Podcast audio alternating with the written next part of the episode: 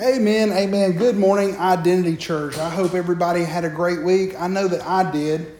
Um, I want to finish up what we were talking about last week. Um, maybe I'll finish up. I don't know what the Lord's got for us here, but I started talking to us about why Christianity.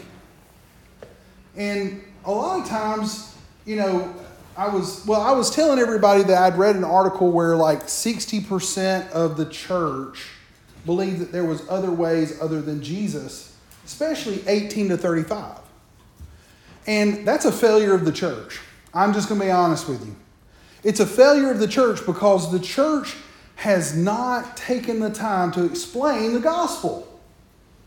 If people are in the church and they believe there's another way, then they have not been explained what the gospel is. And I think it's a failure of the church. I think that most of the time the church talks about the do's and don'ts, and we talked a little bit about that last week. We also talked about how this article incited and this poll incited that when they asked, well, could people get to God through Hinduism and through Buddhism and all this other stuff? And people are like, yes.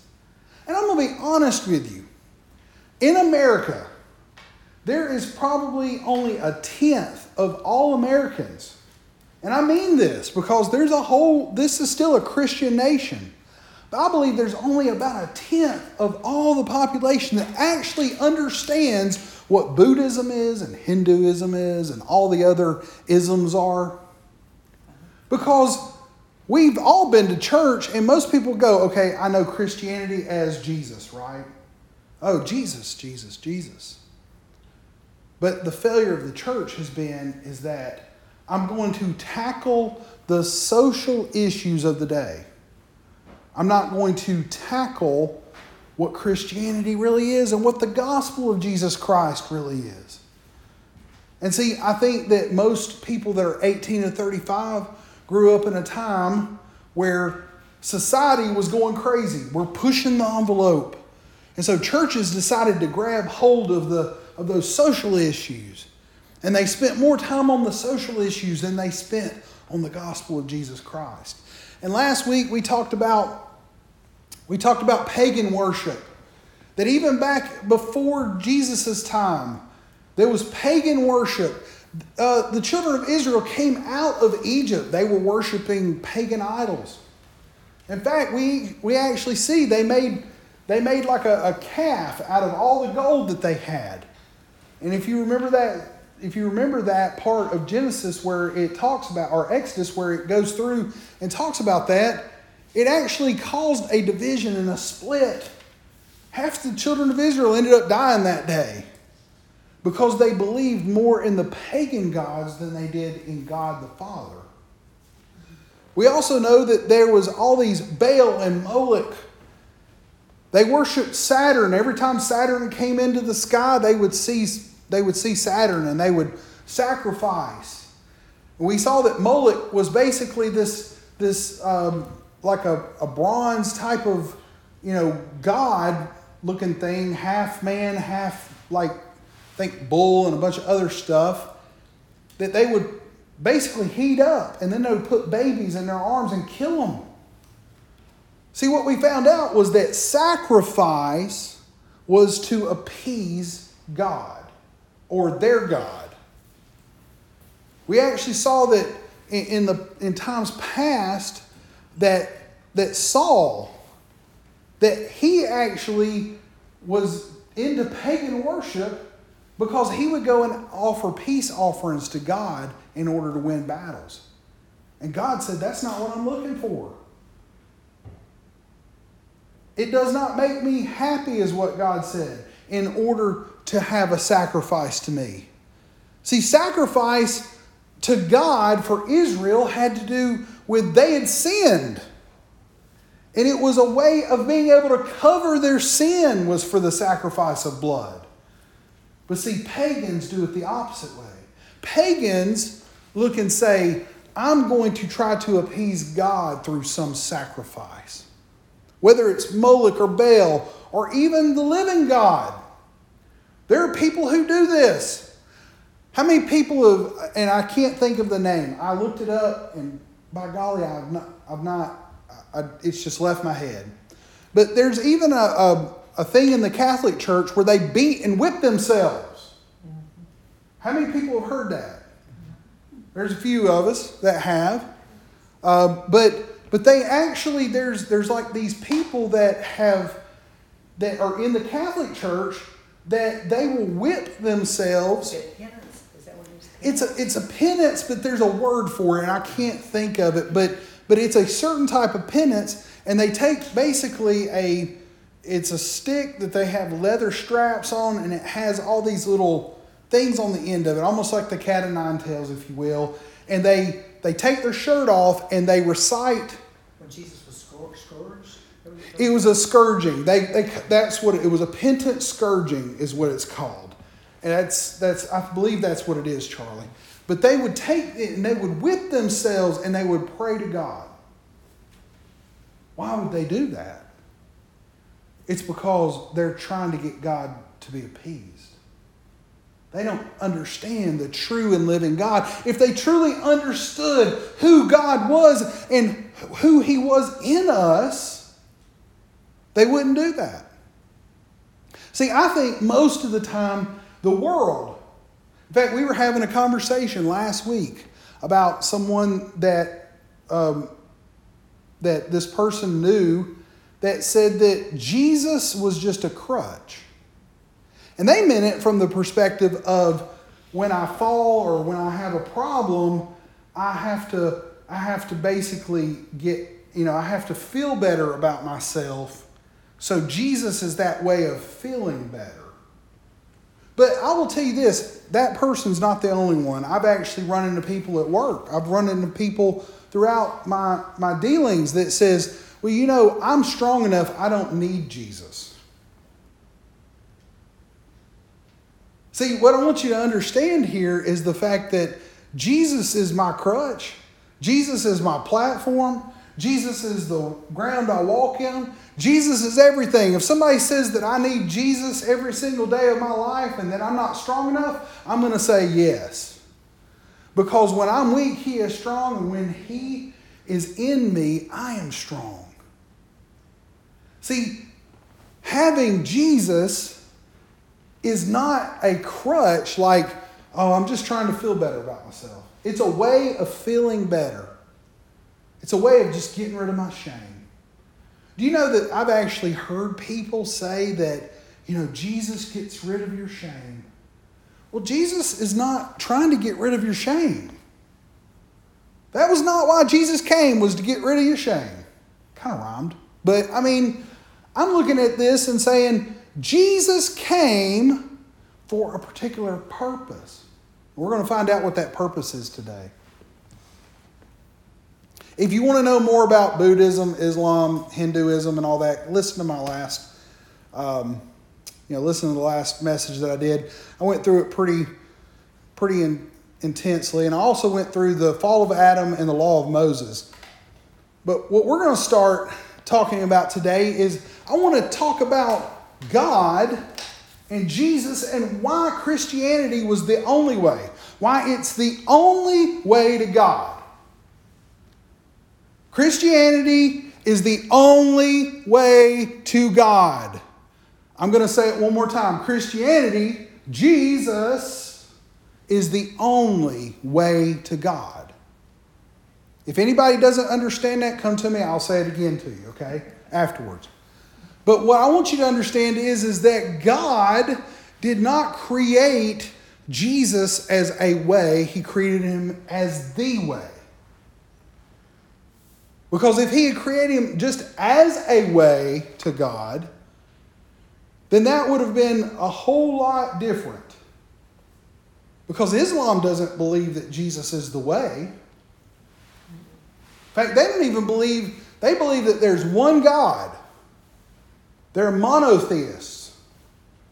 Buddhists are atheists. They don't believe in God at all. They believe that through their works that they attain some sort of higher calling, higher being in this life only. Some of them, even Hinduisms, they believe that, that you reincarnate and all that, but we won't get into that again. But what I want you to understand is who God is, who Jesus is, and who the Holy Spirit is, so that we can see why Jesus needed to be in the only way. So you got God the Father, God the Son, and God the Holy Spirit. So in Genesis 1, 2, and 3, it says, The earth was without form and void, and darkness was on the face of the deep, and the Spirit of God, so the Holy Spirit, so if you don't catch it, was hovering over the face of the waters. Then God said, Let there be light. And there was light. So we have three in one all in that scripture. I'm going to show you why we have three and one all in that scripture. It's because there was three different things that happened there. Most people see it as two. There was the Holy Spirit and there was God. But what we find out is in John 1, 1 and 2, it says, In the beginning was the Word, and the Word was with God, and the Word was God. He was in the beginning. And John 1:14 says, "And the word became flesh and dwelt among us, and we behold his glory and the glory of the only begotten of the Father, full of grace and truth." What we see in Genesis 1 is that there was God the Father, there was God the Holy Spirit, and when God the Father said, there was Jesus. Let, let, me, let me give you an example of how this works. Because a lot of people don't understand the Trinity. They go, man, I don't understand this Trinity thing. Why, why is it God? It's one God, but it's three. Well, it's a little bit simple, like this. Okay? Think of a king. And a king would have, you know, the king didn't have to have the, you know, he was powerful. I'm the king. And He sat on his throne and he didn't have to exert anything because he was the king. He had power. But let's just say that, that Jenny over here, that she was, she was powerful in speech. And he would go, Go tell my servants what I said. And all of a sudden the curtain comes back, and all of a sudden Jenny just goes, And God said, that's pretty loud. But he goes, God said. Well, that's exactly what Jesus did. Jesus was the proclaimer. He was the, he was the, whenever God would say, okay, we need to go say this, Jesus would say, let there be light. Jesus was the one that said, let there be earth in the firmaments. Jesus said, let there be fishes and let there be all of this stuff. It was Jesus, the pre incarnate Christ, that was the Word of God. God would go, Yeah, let's, let's go do this. And Jesus would proclaim it because he was a part of him. He was the, he was the, the proclaiming part of God.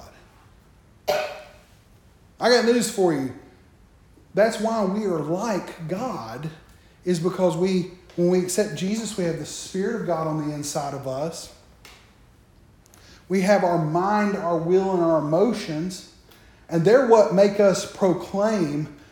Once my will gets engaged and I start trying to get out there, oh, I'm going to say and do the right actions. And then my body, just like the Holy Spirit, goes and does. What you're seeing is you're seeing the process of who God is as much as you're seeing just three entities.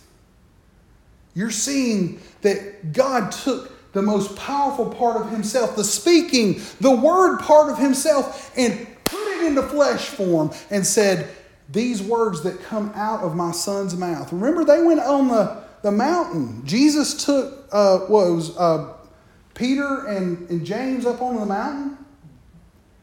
And you know, Moses came down and you had Elisha that came down. And they were so dumbfounded, they were like, we're going to talk stupid and build them tents, right? We'll make a memorial up here. And God said, shut up, listen to his words. Well, God didn't say shut up. Dusty's version of it is God said, Shut up, you're idiots. Listen to what he has to say, because he's my son. See, what, what we have to understand here is that God is showing himself just like he shows himself in us. The process of who God is is hard to explain on paper, especially if I was to sit there and try to write all this down. I can somewhat explain the process of who God is just by sitting here and just continuing to just blather on. But I still don't get the fullness of who He is. But I can give you a picture of who He is and how He interacts with us. And that's why He sent the Word, the creative part of Himself, to the earth because He said that the seed, all, all the Word is, is a seed. I can plant words into you and they grow. Did you know that? We've talked about this in the past, but I can sit here and I can just build y'all up. I can say, Joanne, you're such an awesome person. You do all these awesome things. You know what? God's got the greatest thing. Man, it's going to be awesome. But I can also plant other seeds. And I can go, well, you remember that time, Joanne, you messed up? remember that? You know, Andrew Wommack, we talked about a friend of his that was so, that his dad was so on him all the time that they would work on cars and he stripped out bolts because his dad goes, You're so stupid, you can't even put a, a, a, a nut on a bolt.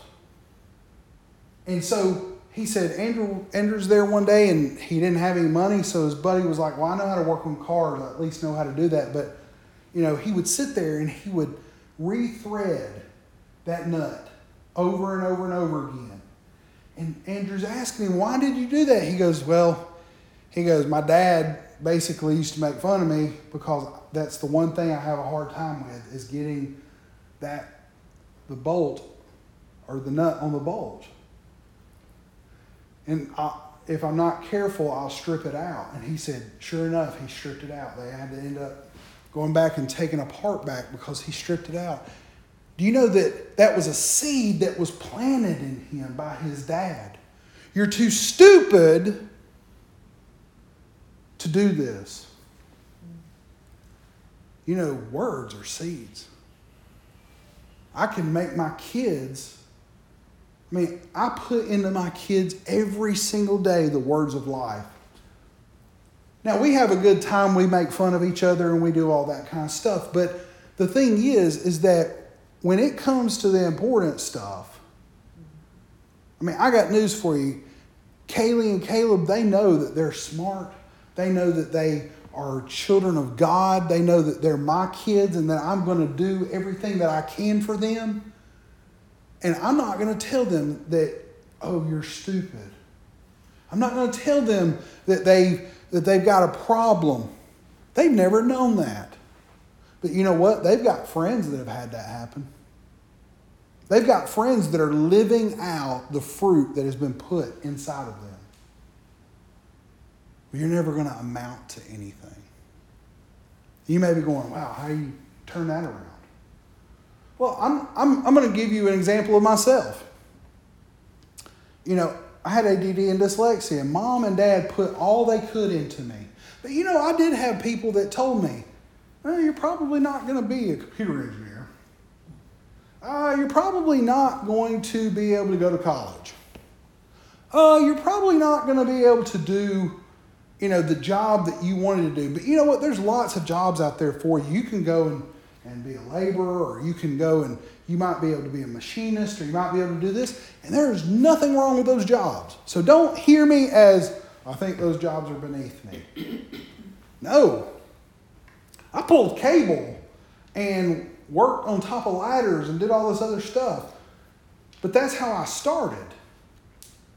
But see, there was there wasn't I mean, mom and dad didn't know enough about I mean, my dad was a meat salesman. My mom, I mean, the closest thing she come to was print shops back in that day, and she would use computers to do different things.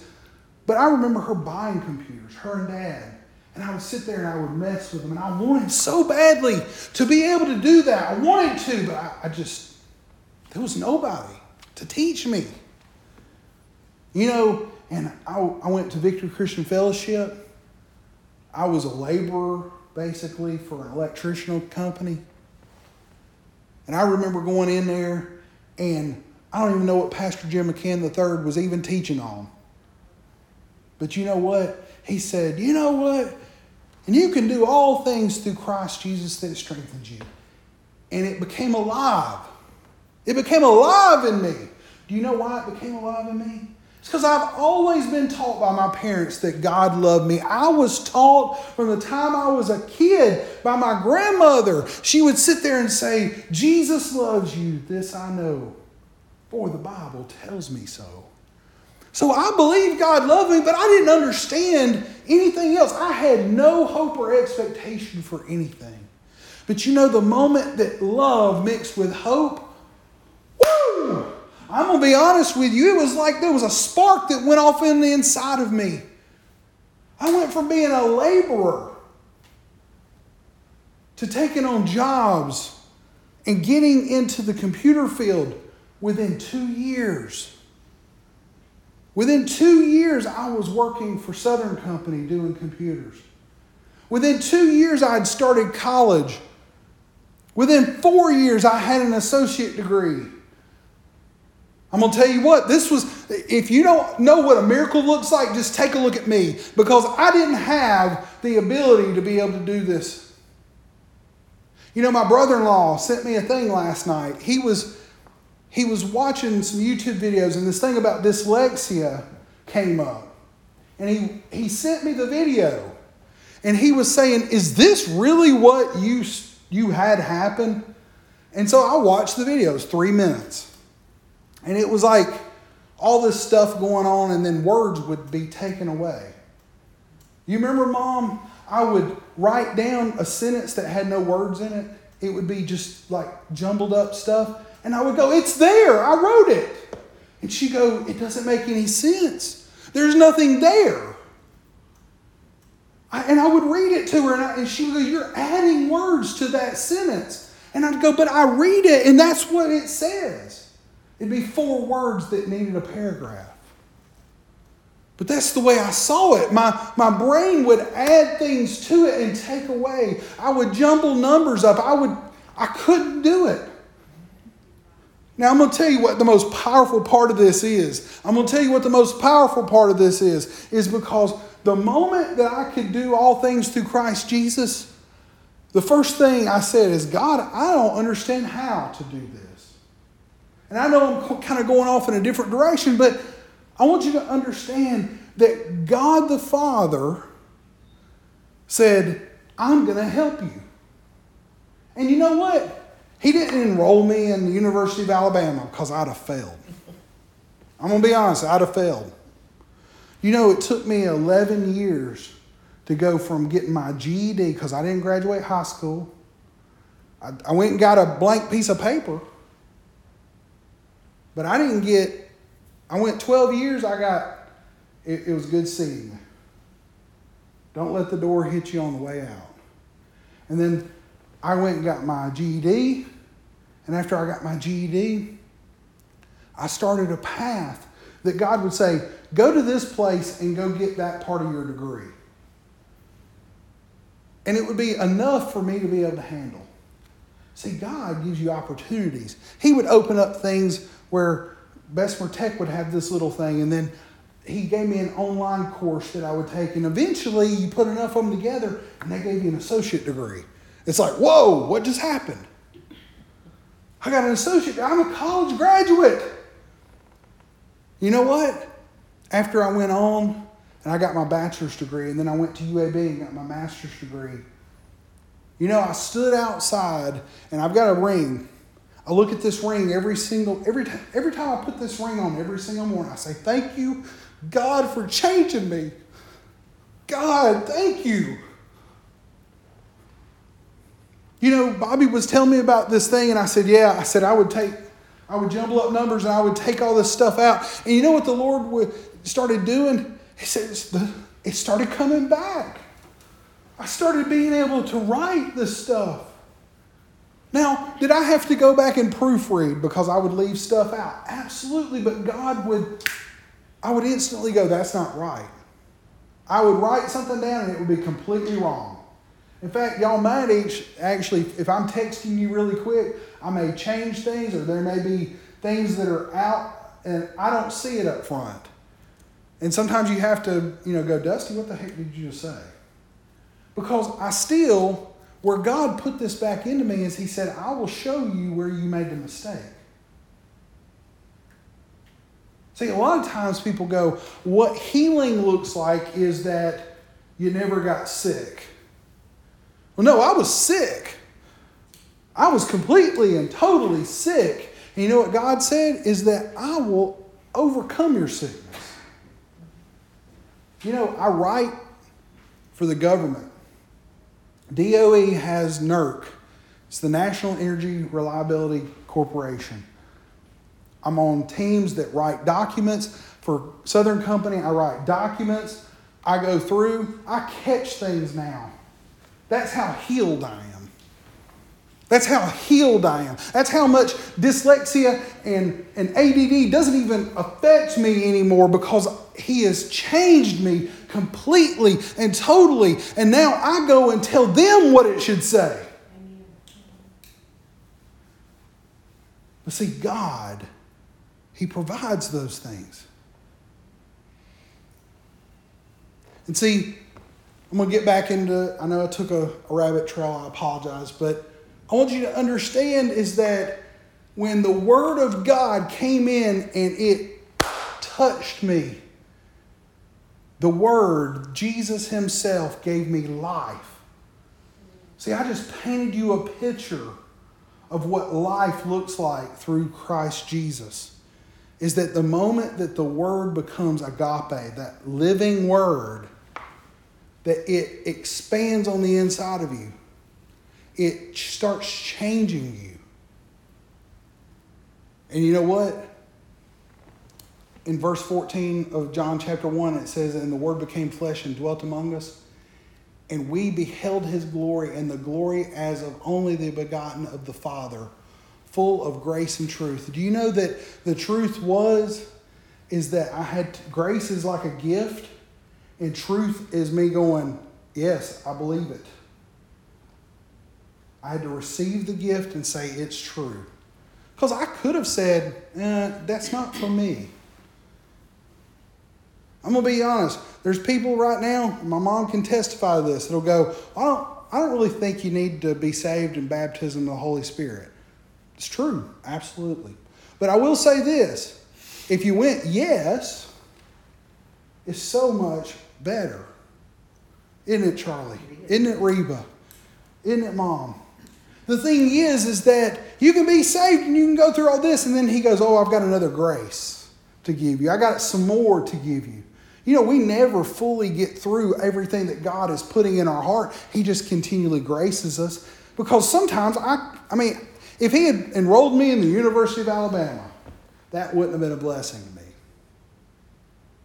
I had to go one step at a time through each little thing. That was what blessed me. That was what put me in there. And that's exactly what he's doing here is that he's full of grace and truth and he keeps giving you pieces of it every single day. And that we just, oh, I'm able to receive some more today, Lord. I'm able to receive some more today. I can I can receive more truth. Give it to me. The moment we say that I've got plenty of truth, we basically start having just a stopping place. And Jesus goes, okay. But see, every day, His grace is renewed. Every day, His love is renewed in us. So, this Trinity immersion, conversion, and expression looks like Matthew 28 16. And so, Jesus is talking to the disciples. Um, and this is when Jesus had been resurrected, he had come back. And so, you know, he went to Galilee to the mountain, or, or the disciples went to the mountain of Galilee, which Jesus had appointed for them. Verse 17 says, When he saw, when they saw him, they worshiped him. This is the thing. They saw him, and some people said, I don't know if that's Jesus or not. Where'd you go get this fake Jesus? I mean, I got news for you. If I, if I saw him on the cross, I saw him go in the tomb, and then now I see him resurrected, are you going to doubt? No, I'm not going to. But they doubted. Some actually said, nope, I'm just not going to believe. You know what? We're going to have some people in the church that's just not going to believe. Some of those 60%, the 18 to 35, they're going to want to appease their friends and have some sort of a, a watered down gospel of who Jesus is to where they can say, oh, there is another way. Oh, there is other ways to God. Don't go listen to Dusty because Dusty's just going and listen is talking to you about that old Bible stuff. See, God renews his word all the time. No, his word has been forever. Since the beginning of time, Jesus, the word, has been in God, through God, and is now in us. And it says here, some doubted in verse 18, and Jesus came and spoke to them and said, All authority has been given unto me in heaven and earth. Go therefore and make disciples of all the nations, baptizing. This word baptizing means to immerse, submerge, to overwhelm, to, to make whelmed. That means that when I go to make a disciple, yes, we can have water baptism. That's fine. Everything's good. But water baptism does not submerge, it doesn't overwhelm them. Do you know that I got overwhelmed when I, when I started making God's love, the hope that's in God, create faith, and that overwhelmed me. It changed me irrevocably. I am I'm a different person. Am I a different person? Say yes. Yes. Okay, because I want people to hear it on here. Mom's over there going, "Yep." Absolutely. She's not, but she's not saying yep. She's just shaking her head. Mhm. Yep. But see, what I want you to understand is that the word, when it overwhelms you, when it comes in and it completely and totally immerses you, you become a disciple. And now you start throwing all that old stuff away. I no longer believe the seeds that was planted in me. The fruit no longer grows in me. When somebody says I can't and God says I can, guess what? I'm going with what God says. I don't ever believe. I mean, I've had people come up and go, You can't do that. You know, when I first started doing, the Lord started putting this on my heart to do the church. I'm a computer engineer, I work for a company. You know, they're like, Well, you know, you could just make your career and not even worry about all that. I've had people go, Are you really serious about doing this? And I go, Yeah, I'm serious because the Lord's put it on my heart. You know, one of the things that I tell people all the time, in fact, it's one of Drew's favorite things, Andrew Gullion. It's one of his favorite things when somebody will, will come against something that somebody's doing, is he goes, Don't throw your pearls before the swine. Going back into Matthew chapter 6 or 7, I believe it is. But that's what I'm getting at is the fact that I start going, oh, I probably shouldn't have showed you the pearl because you're a swine. I, I'm going to be honest with you. I know some really good Christian people that mean well. In fact, the kids ran into one of them that probably thought he meant well, but they will try to come in and, and they'll try to go, you know what? I think I know better than you know. I'm going to give you some better advice. You don't really need to do that. Well, swine can be people of the world, it can be Christians. There can be some swiney Christians out there. There can also be whiny Christians, but we won't get into that today. But what I want you to understand here is that it says baptizing to immerse, submerge, to overwhelm them in the name of the Father and the Son and the Holy Spirit, teaching them to observe all things that I have commanded you. And lo, I'm with you always to the end of the age. Amen. So we see this thing that, you know, we are reborn in the Spirit. And I'm going to go through this kind of quickly because we're coming, it's after the top of the hour here. But we convert our minds and we live a life that is expressing our identity. In fact, I'm going to hit John 3, 5, and 6. And most people uh, know John 3, 16, but this is the one that I think really needs to be understood by a lot of people. And Jesus was talking to Nicodemus and he answered him, Most assuredly I say to you, unless one is born of water and of the Spirit, he cannot enter into the kingdom of God.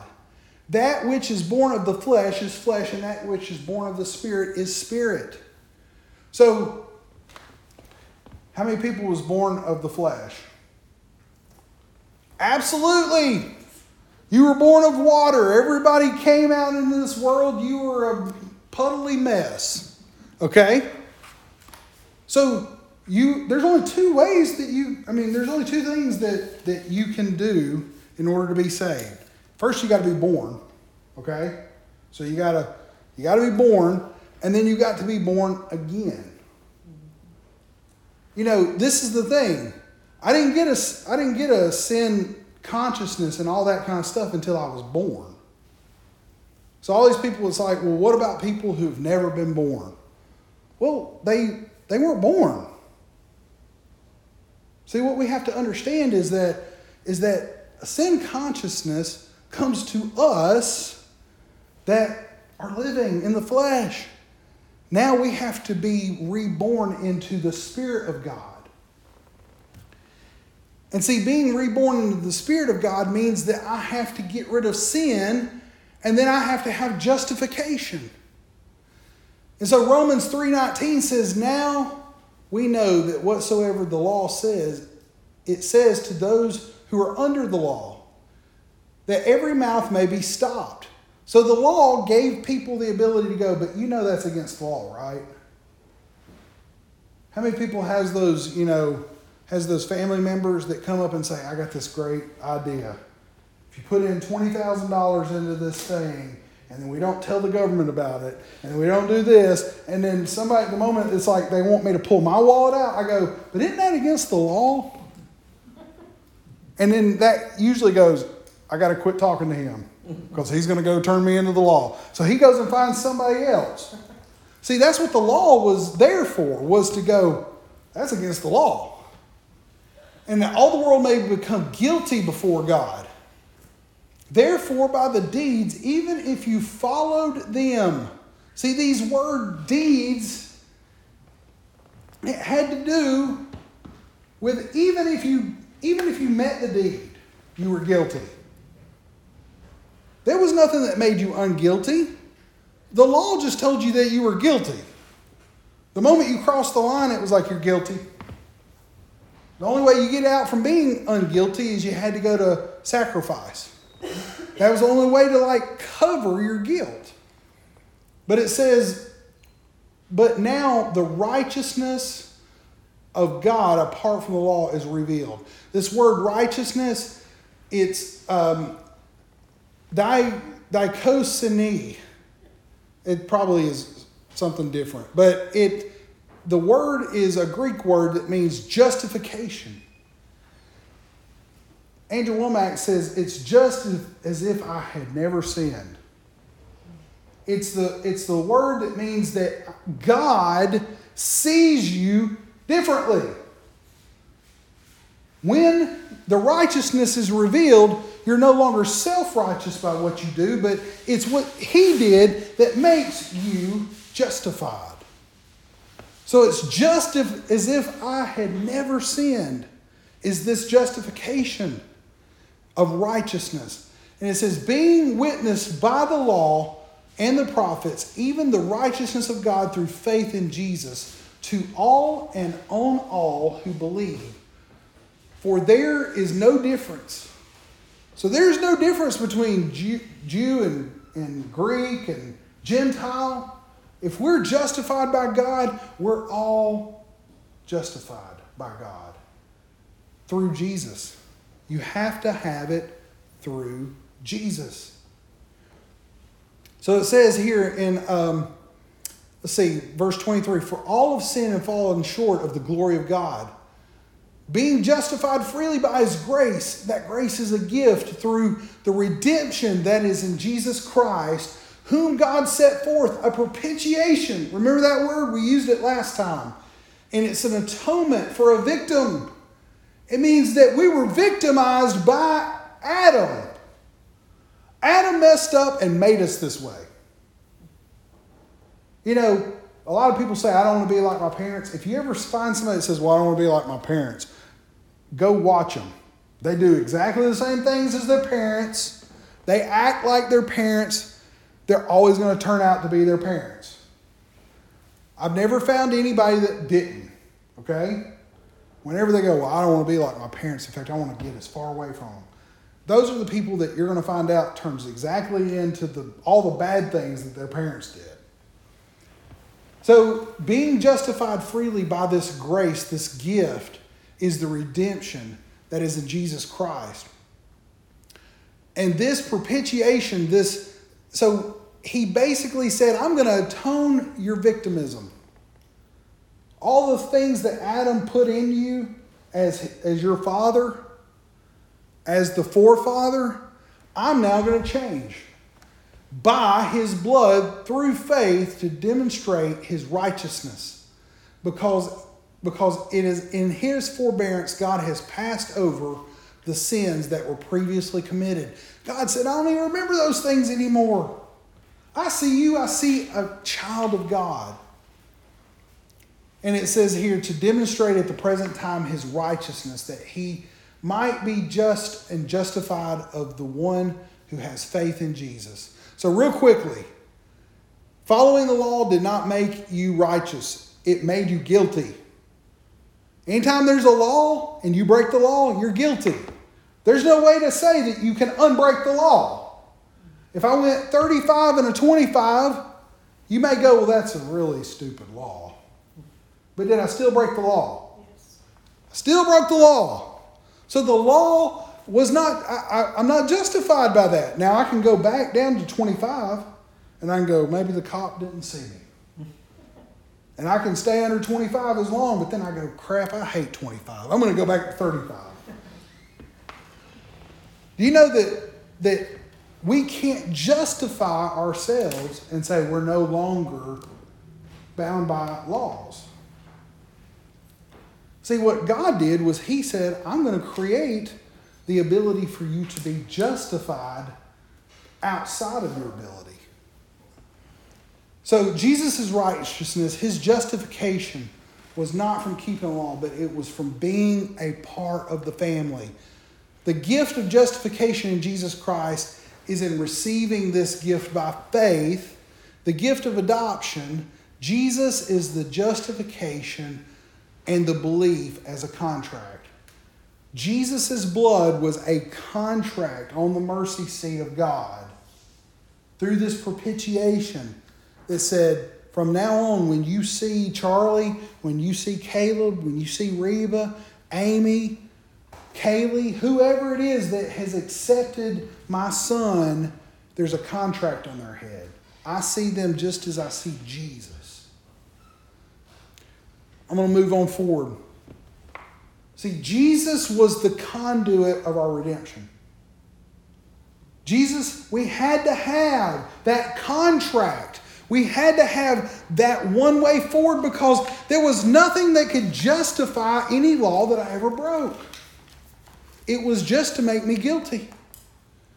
So sin had to be dealt with. So 1 John 2 2 says, And he is the propitiation, the atonement of like a victim the mercy seat, if you will, that contract bearer for our sins, and not only ours only, but also the sins of the whole world. So Jesus came in and said, I'm going to do this, God, for everybody.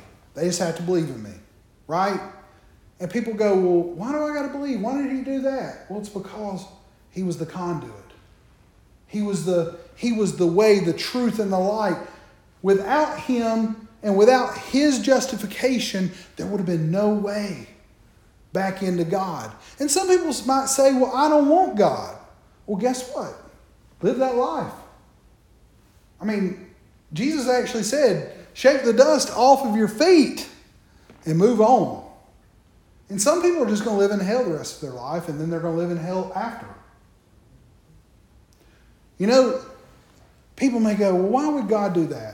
How would you like to be in heaven with a bunch of, you know, people who were un that were like degenerates in the spirit, in the in their mind, will, and emotions, and be there with a bunch of murderers, serial killers like Hitler and all that in heaven?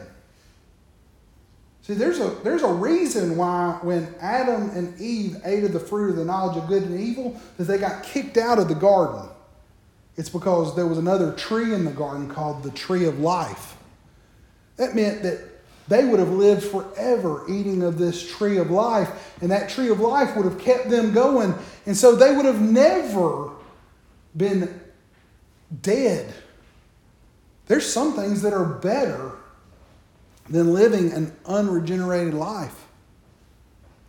And see, that's what we have to understand is that God basically said there are some people that's not going to believe in me. They're not going to do their thing the, the way that they need to do it. And so I'm not going to put them, a bunch of wolves, in the sheep pen. That's why there's a separation. And some people believe that hell's going to be this fire and brimstone, and they're probably going to be.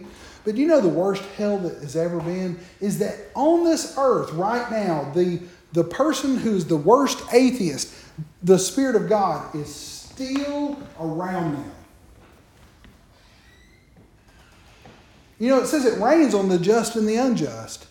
That means that the Holy Spirit's still trying to talk to them and still trying to give them the ability to, to work through this. But see, the moment that they die and they no longer have life, they're going to be separated from God in all form and factor. They will be left to themselves and their own spirit. They will never have a comfort. They will never have anything because there is nothing giving them hope. There's nothing giving them anything else other than just their despair.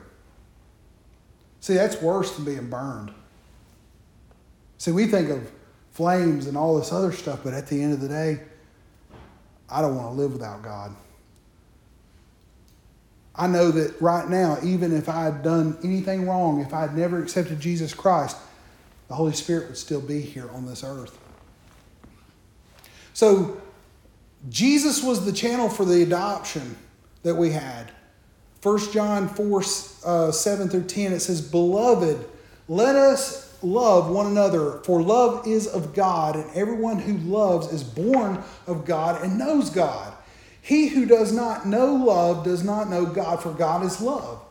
In this, the love of God was manifest towards us that God had sent his only begotten Son in the world that we might live through him. This word through is dia. It actually means it's a primary preposition denoting a channel of an act. That's a mouthful. But it means that this through actually means that he is the only channel. He's the only way to be able to get through this. It's only him. You know, in John chapter 14, verse 6, it says that there is no other way to God but through me. See, what we have to understand is that Jesus said, This is the way God set it up. If you want to go to God, this is what you got to do. There are no other religions out there that has any other way to God. It's all self righteousness that makes you go to God. Something you did. See, this is the thing is he said, This is who I am, and this is what I did for you. And it says in verse 10, in this is love. Not that we loved God, but that He loved us and sent His Son to be that propitiation for our sin. see, that's what we have to understand is that we have this idealism of now it's family versus I'm not part of the family. It's the debtor and the and the heirs. It's the the righteous and the self-righteous. Romans 8:12 and I'm closing with this right here. And it says in Romans 8:12, "Therefore, brethren, we are debtors, not of the flesh, to live according to the flesh, for if you live according to the flesh, you will die. But if but if by the Spirit you put to death the deeds of the body, you will live. For as many as are led by the Holy or by the Spirit of God, these are the sons of God. For you did not receive a spirit of bondage again to fear, but you received a spirit of adoption, by whom we cry out, Abba, Father. The Spirit Himself bears witness with our spirit that we are by whom we cry out. I'm sorry, that by the Spirit Him, uh, by the Spirit Himself bear witness with our spirit that we are children of God. And if we're children, then we're heirs of God and joint heirs with Jesus Christ, if indeed we suffer with Him, that we might also be glorified together. All that being said, is that there are two different families. There's that family of Adam, and then there's the family of the second Adam, Jesus Christ. And what we have is we either can be dead in our sins or we can be joint heirs with Him. Do you know what an heir basically means? It means that I get a part of the family, the same as if though I'd been born. But it's actually in the Jewish law, because it points back to God, it's even better. Because God can't, once you become an heir, He can't even change. He can't change the contract, nor would He want to. It's because He chose you. It's because He chose you. You know, in adoption, like my kids, we can disown each other. But you know when I, if I went and adopted a kid right now, I can't disown them. Now I can go to jail. DHR can come get me. But do you know that the contract is binding because I decided to take them? I went through the process. I legally am bound to them. And that's what Jesus did was he became that contract. He became the conduit. He brought us into the family. And there is no other religion, there is no other way, there is nothing that you can do in your own self righteousness. Because all self righteousness is, is that, well, I read my Bible today, I prayed for like an hour and a half, and I went and I prayed for some people, and I went out on the streets and I tried to get people saved. So today I'm with God.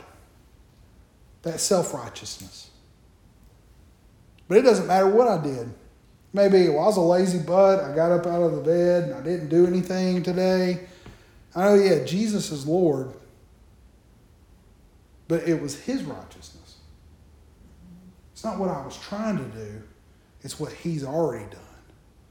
And that's the beauty of what being a Christian is. Why Christianity? It's because Jesus did it all.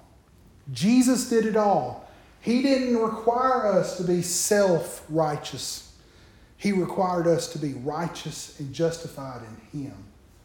Amen. I hope you learned something today because if you are listening to this and you say to yourself, I don't, I've, I've never heard that before. I've never really known what the true gospel was. Then, what I want to do is, especially the people who are listening on our podcast, I want us to pray right now. And I want everybody to bow your head.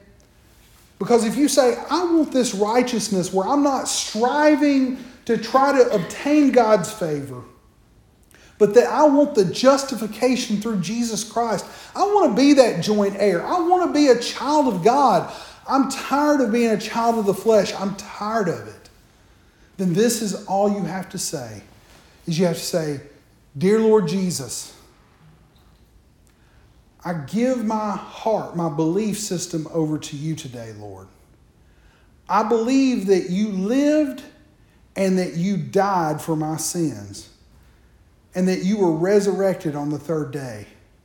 And I believe that from this moment forward, you have made me a new creature in Christ Jesus. And now, God is my Father. God is my Father. And if you said that prayer, then you are saved. Because now He is the propitiation, He is the justification for your sins. Amen. Amen. I hope you have a great week, and we'll talk to you next week.